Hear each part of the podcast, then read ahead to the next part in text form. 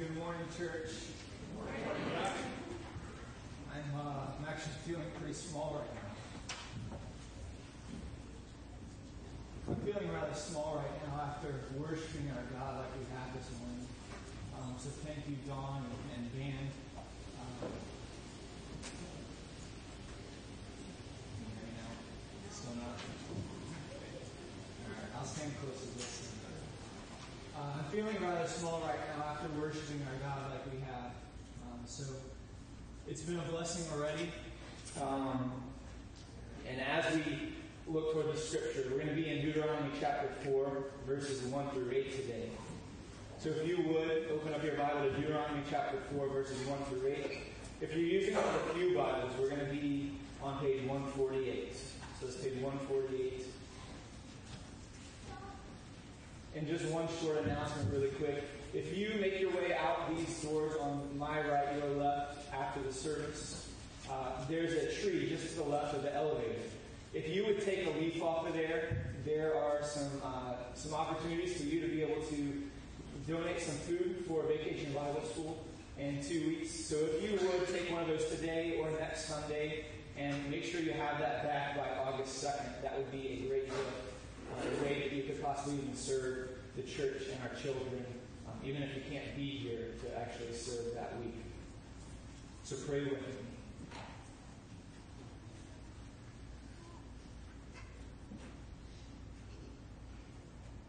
God, we thank you for today.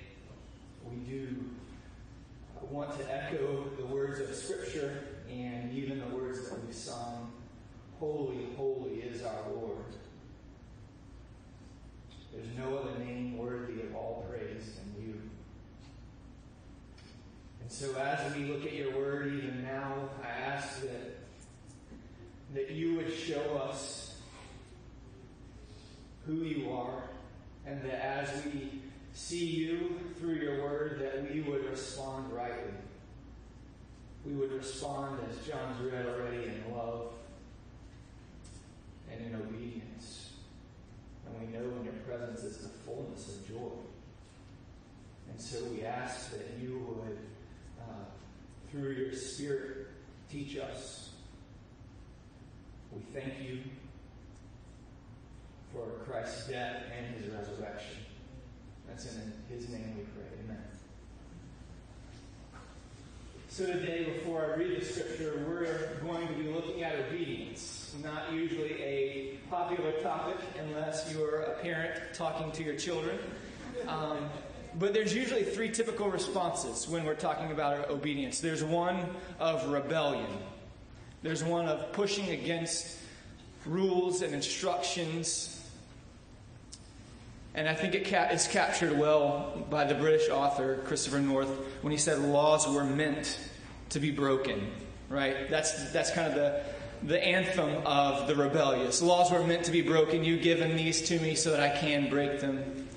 Then there's another response. I think there's more of the legalist response, and that is okay. I receive your rules and I receive your laws and I'm going to keep them, and I'm actually going to keep them better than anyone else. And the legalist also looks down on someone who doesn't follow rules as well as they do. And I would probably put myself in that camp. Just if, if I'm being very honest, uh, a very trite way I think it shows up is if you come to my house or we play board games together, I'm going to make sure that we cover the rules before we start and it's because I don't play for fun, I play to win. And I want to make sure that when we play, we're following the same rules. And hopefully, I know the rules better than you do, so I can beat you at the game. But then there's another response, I think.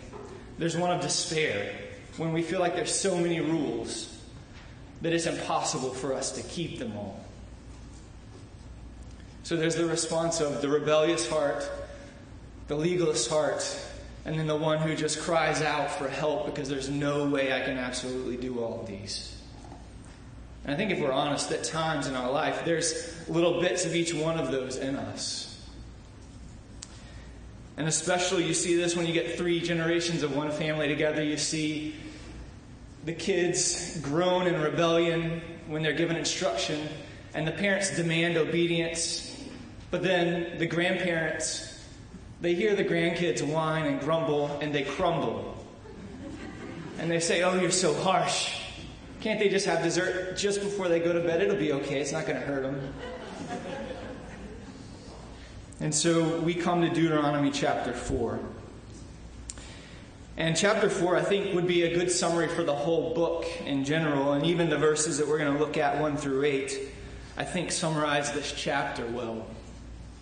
Where Moses is preparing the people of Israel before they get into the promised land.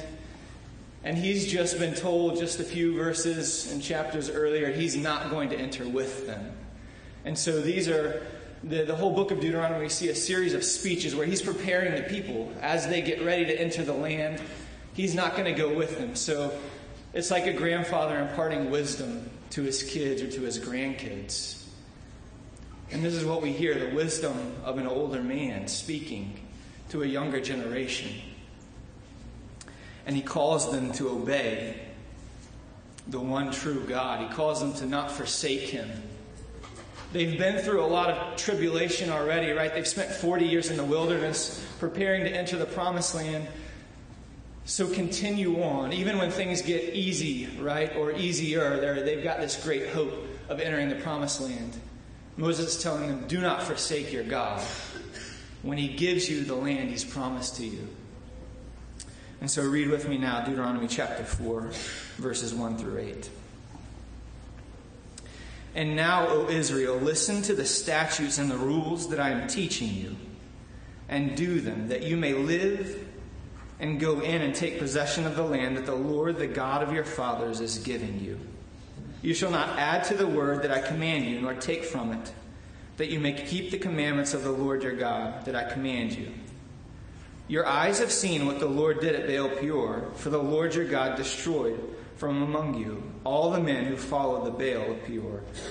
But you who held fast to the Lord your God are alive today. See, I have taught you statutes and rules, as the Lord my God commanded me, that you should do them in the land that you are entering to take possession of it.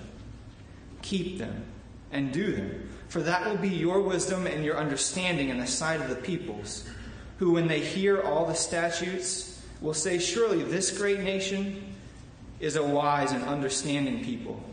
For what a great nation is there that has a God so near to it as the Lord our God is to us whenever we call upon him. And what great nation is there that, his stat, that has statutes and rules so righteous as all this law that I set before you today?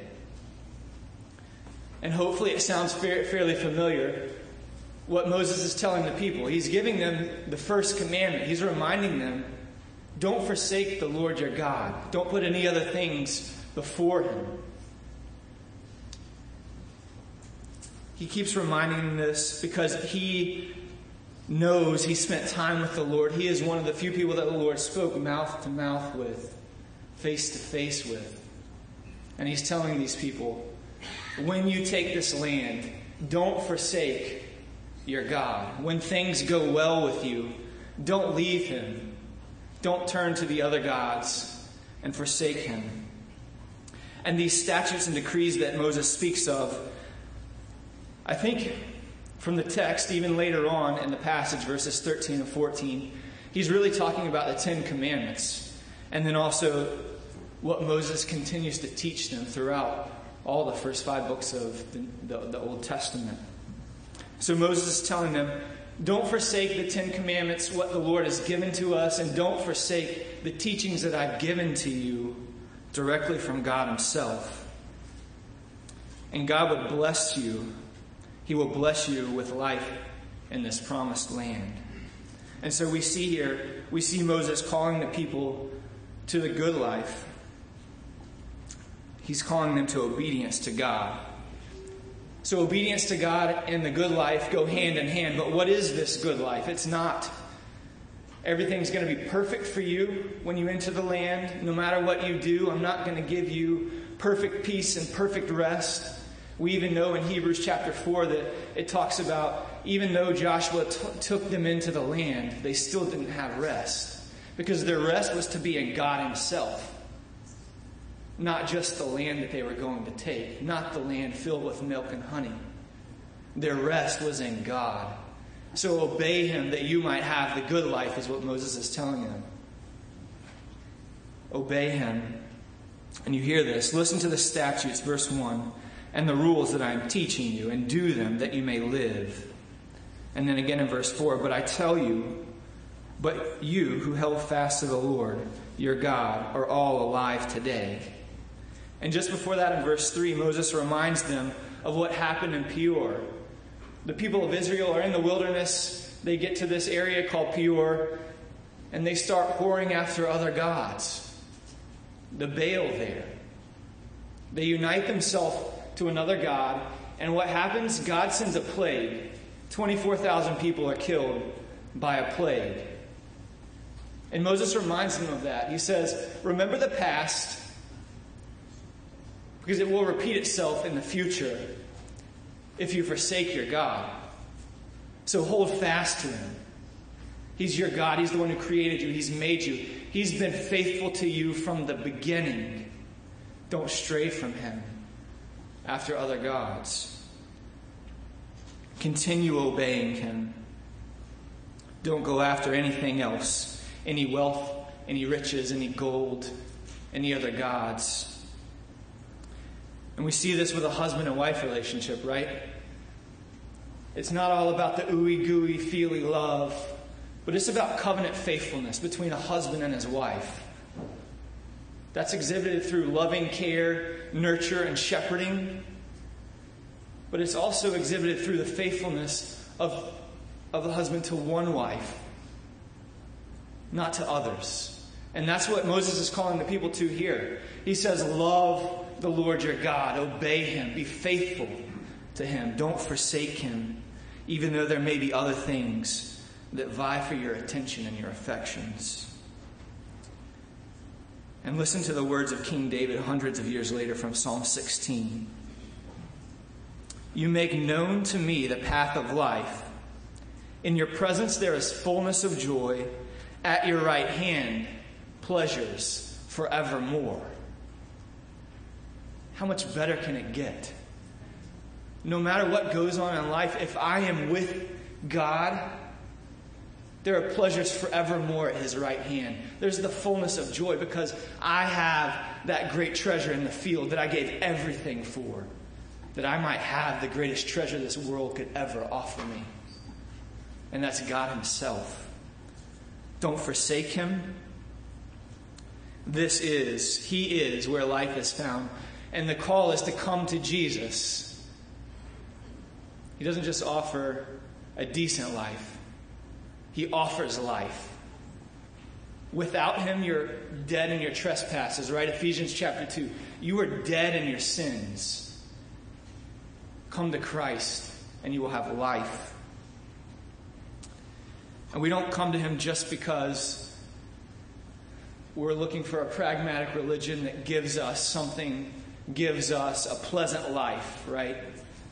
If I'm going to something else just because it's going to give me something good, then who's my God? It's actually me. If I'm going to something else to serve me, to give me what I want, then that thing is not really my God. I'm my own God. So Moses is telling the people follow God, love Him, see what He has done for you, love Him and obey Him. But then there's the opposite side of that. And Moses tells them in verse, uh, in verse 2 he says, don't add or subtract rules from what's given to you by God Himself. Right? If I relax or I take away a few commands, if I'm seeing God's word to me as good and He's given me things to follow, then if I take some of those away to make it a little easier to abide by the rules, then I'm really serving myself. I've put myself as my God again. I'm relaxing the commands of God that I might seek pleasure in a way that's really not good for me. But then don't even add to these either. right? That's the legalist. He adds things to life, he adds things to following God because he thinks he can attain godliness by adding things.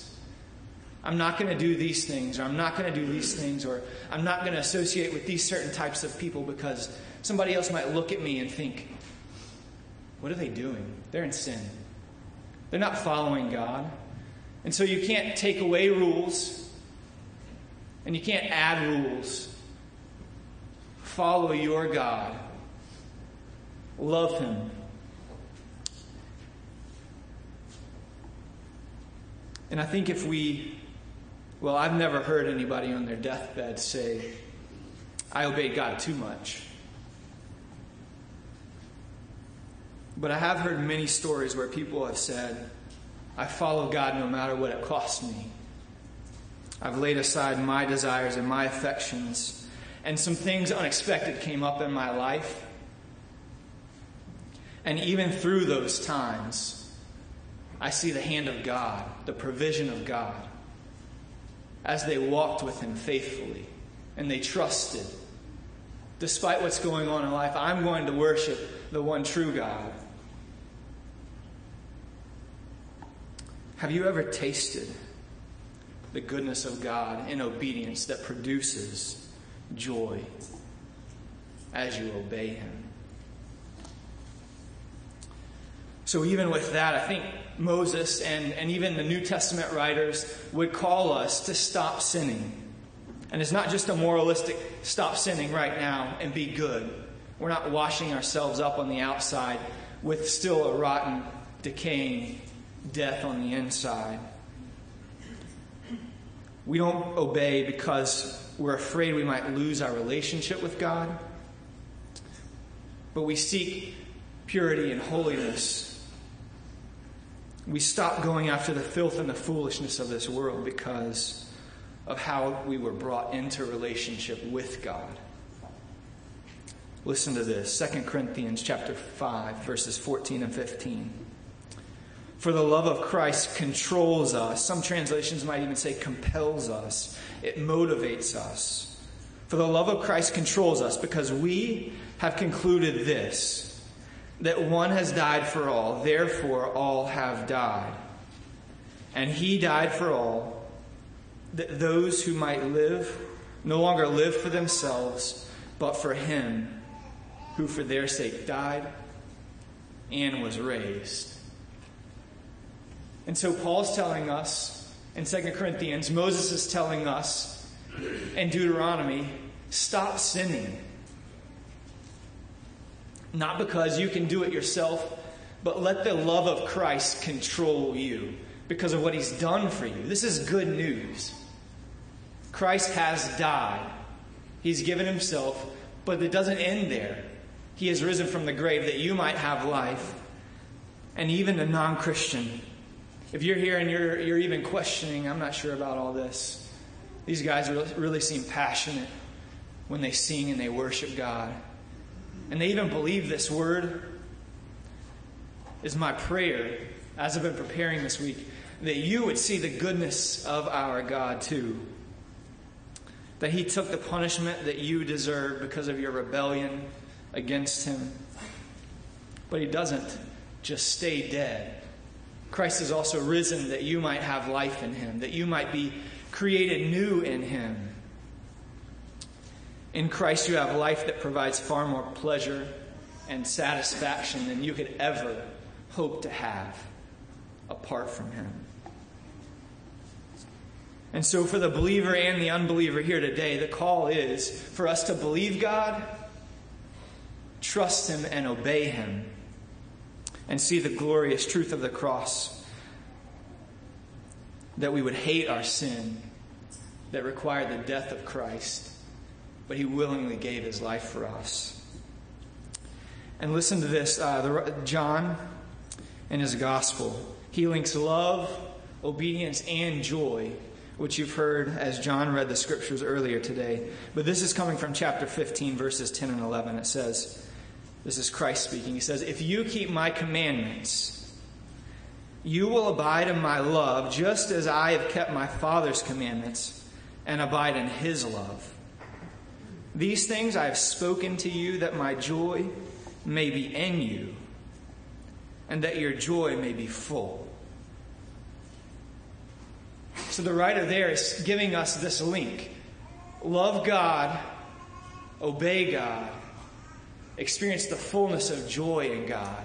And it's not just happening one time. We hear it in Deuteronomy 4 from Moses obey him, don't forsake him, that you may have life.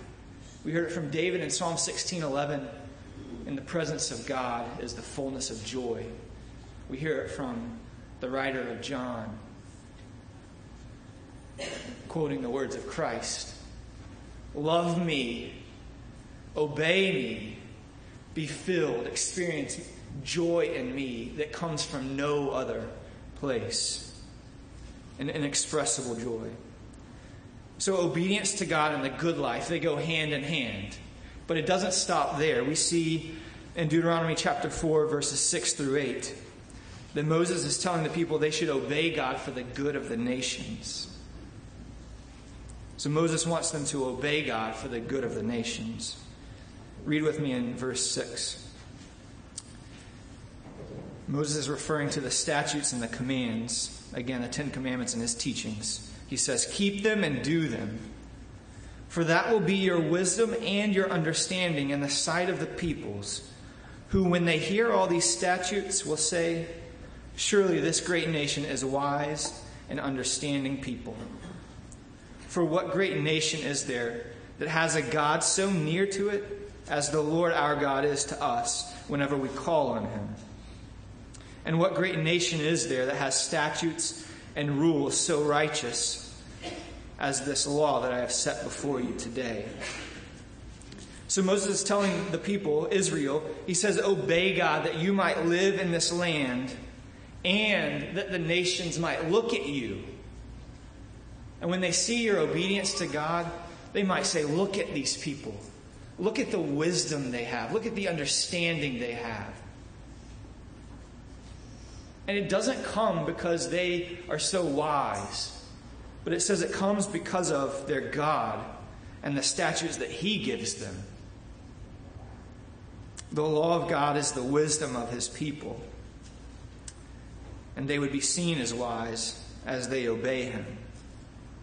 And so this also causes the other nations to look at Israel as they obey Him, and they compare their gods to the God of Israel and they see there's something unique about this God.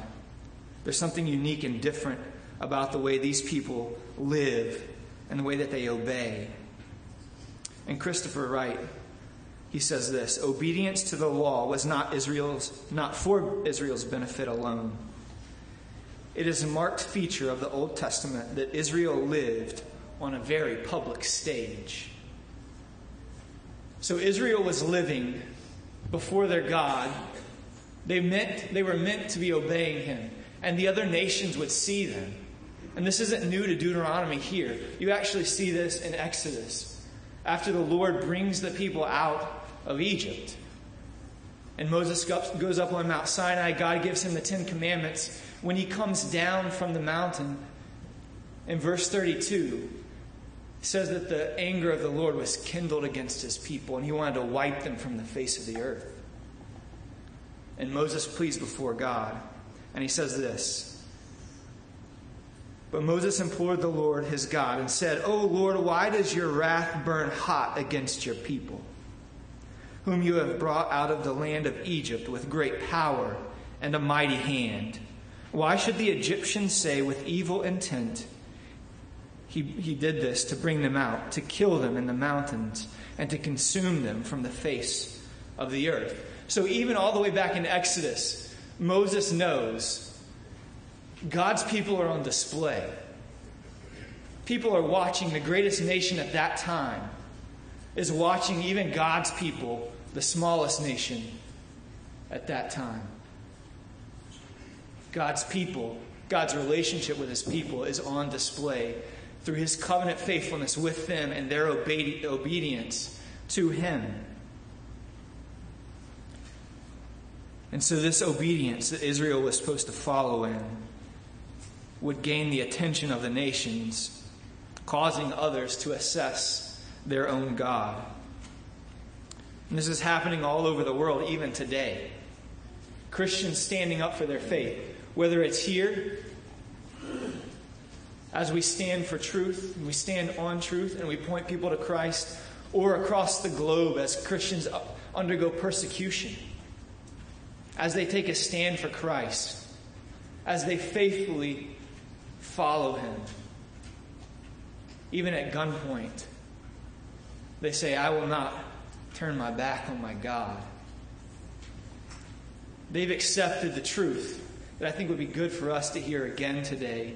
That is, I will gladly accept the plundering of my property and the taking of my life in exchange for true life that comes through Christ. And even as Israel was to be displaying God to the nations, exhibiting his wisdom to his people, we see in Ephesians chapter 3 the same thing for the church today. In Ephesians 3:10 that the church is the manifold wisdom of God. That he's displaying himself to the nations, to Western Loudoun County, through us in Eagle Butte and other areas, and across the globe. God is, is displaying his manifold wisdom through us, through you, but also through his church, his global church. God seeks to display his wisdom. He does this as his church pursues purity in him, seeks to obey him. And we see something else in 2 Timothy chapter 2 verses 22 and then 25 and 26 and it says this. So flee youthful passions and pursue righteousness, faith, love and peace, along with those who call on the Lord from a pure heart. So Paul's telling Timothy here, put off youthful passions, put off sin, and then pursue righteousness, faith, love, and peace. Pursue your God. And then we see a result of that in verses 25 and 26. Paul says this to Timothy God may perhaps grant them repentance, leading to a knowledge of the truth, and they may come to their senses and escape from the snare of the devil after being captured by him to do his will. And so, just like Israel was to obey their God out of a joyful, loving obedience and be on display for the nations, you and I today are called to put off youthful passions, to pursue Christ, not just for our own good, although it is for our good, but also that others may see that God might grant them repentance through your obedience. And God is snatching people from the devil who are captured by his will when he reveals the truth of himself through you and your obedience and also through your mouth, through speaking. And so, even today, I've actually challenged the youth at the beginning of the summer. I told them, this summer, I want to I want to challenge you guys to share the gospel just twice. It sounds like a kind of a low number. Twice in about two months. But I fear if we don't maybe set some good goals, I think that's a good and noble goal. Again, I don't want to be a legalist about it, but I think that is a good goal. Can I share my faith or have a gospel conversation with someone just twice this summer? The first time's probably not going to go so well. It's okay. And in fact, have the freedom to butcher the conversation. Because then, if you butcher it bad enough, there's a second conversation. Hey, man, when we were talking last time, there are a few things that I just left out that I think are really important. I would love to talk with you about them. It's okay to be honest and, and not be afraid and just bring it up. Hey, I was I, I didn't have everything right. I didn't have all your answers last time we talked, but I really consider what we talked about and I would love to continue that conversation. So I want to challenge you are there even two people in your life? A coworker that you can sit down and have lunch with, or a neighbor that after you get home from work and your kids are playing together, that you can have a conversation with where you're continually finding ways. How can I bridge to the gospel? How can I point my neighbor or my coworker to Christ? God reveals himself to this world through us, through the manifold wisdom of his church. As we live lives that are obedient to him, but then also as we proclaim him with our mouths. And so let us obey him for our good, but also for the good of the nations, for the good of our neighbor, for the good of our coworker. And I think too often we look with a very critical eye to people in the Bible where we think, how can they be so foolish? How can they continually, time after time, turn their back on God?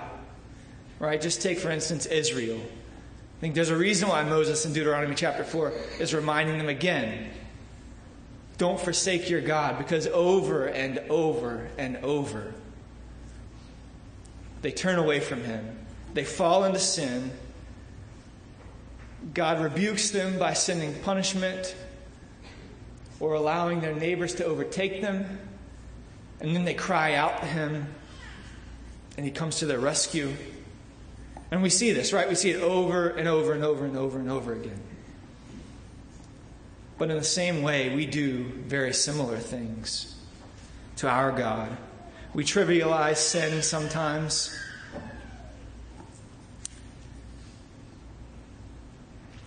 We, we often obey the things that we see are beneficial for us, that are good for us, right? We don't murder. Typically, we don't steal. One, because we, we think they're bad, but also we don't do them because we don't, others, we don't uh, want others to do them to us. And sometimes if the legalist in you pops out, you obey the speed limit. It's difficult. It's hard for me. And even when you obey the speed limit, there you make exceptions for it, right? You say, "Oh, I've got a doctor's appointment. I got to get my kids to the, to the appointment." Five over is not too bad. Ten over is not too bad. Or maybe even this morning you were late to church, so you justify, "I need to get to church. It's a good thing. I want to be on time. That's a good thing." and then we speed. It's easy for us to trivialize things, but even deeper than that, we see a heart that's in rebellion to God or takes his commands and we become a legalist or we see his ways where he says, Love me, obey me, and follow me. Die to yourself Forsake all things and follow me. And we cry out in despair, There's no way I can do this.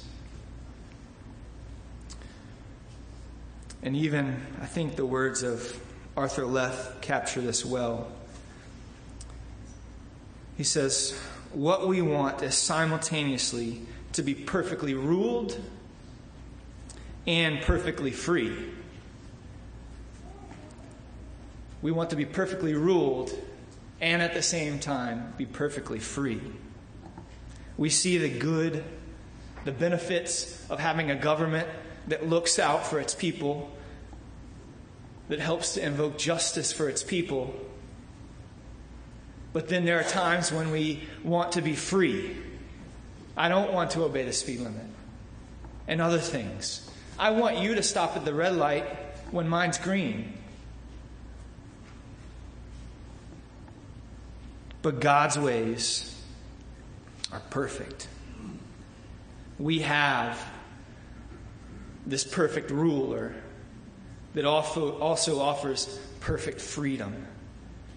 And so often we see God's ways as offering restrictions and rules and condemnation. But if we truly see Him as this perfect ruler who is looking out for my good and your good, then they're not bad. They're not restrictive, they're meant for your freedom. He offers freedom from sin. The Bible teaches that all people have been slaves black, white, Asian, Hispanic. All people have been slaves unless you've been set free from your sin in Christ. And so the call is will you obey this perfect ruler who offers perfect freedom in Christ? And I hope that the answer is yes. And as we obey this perfect ruler, others will see a joy filled life. Others will see the nearness of God. And they're either going to have one of two responses. They're going to be repelled by us, because, like 2 Corinthians 5 says, we're going to be either the aroma of death to them,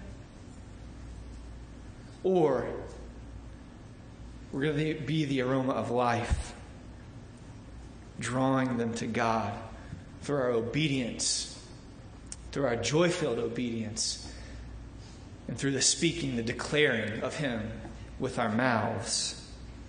And so, for everybody today, the call is will you joyfully obey? If you're in Christ, will you continually, joyfully obey and see Him as your good, perfect ruler, offering perfect freedom to you in Him? And if you don't know Him yet, I pray that you've seen the goodness of Him through our song and through the Word, and that you would respond to Him, crying out, I can't do this. Just like the, the, the response of, There's no way I can follow these rules. I have no hope because you don't. Your only hope is in the forgiveness, the death, and the resurrection of Christ.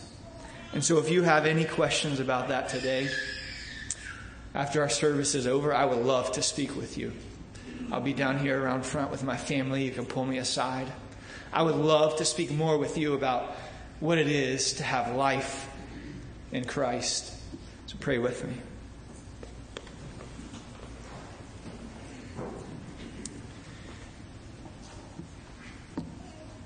God, we thank you for your goodness.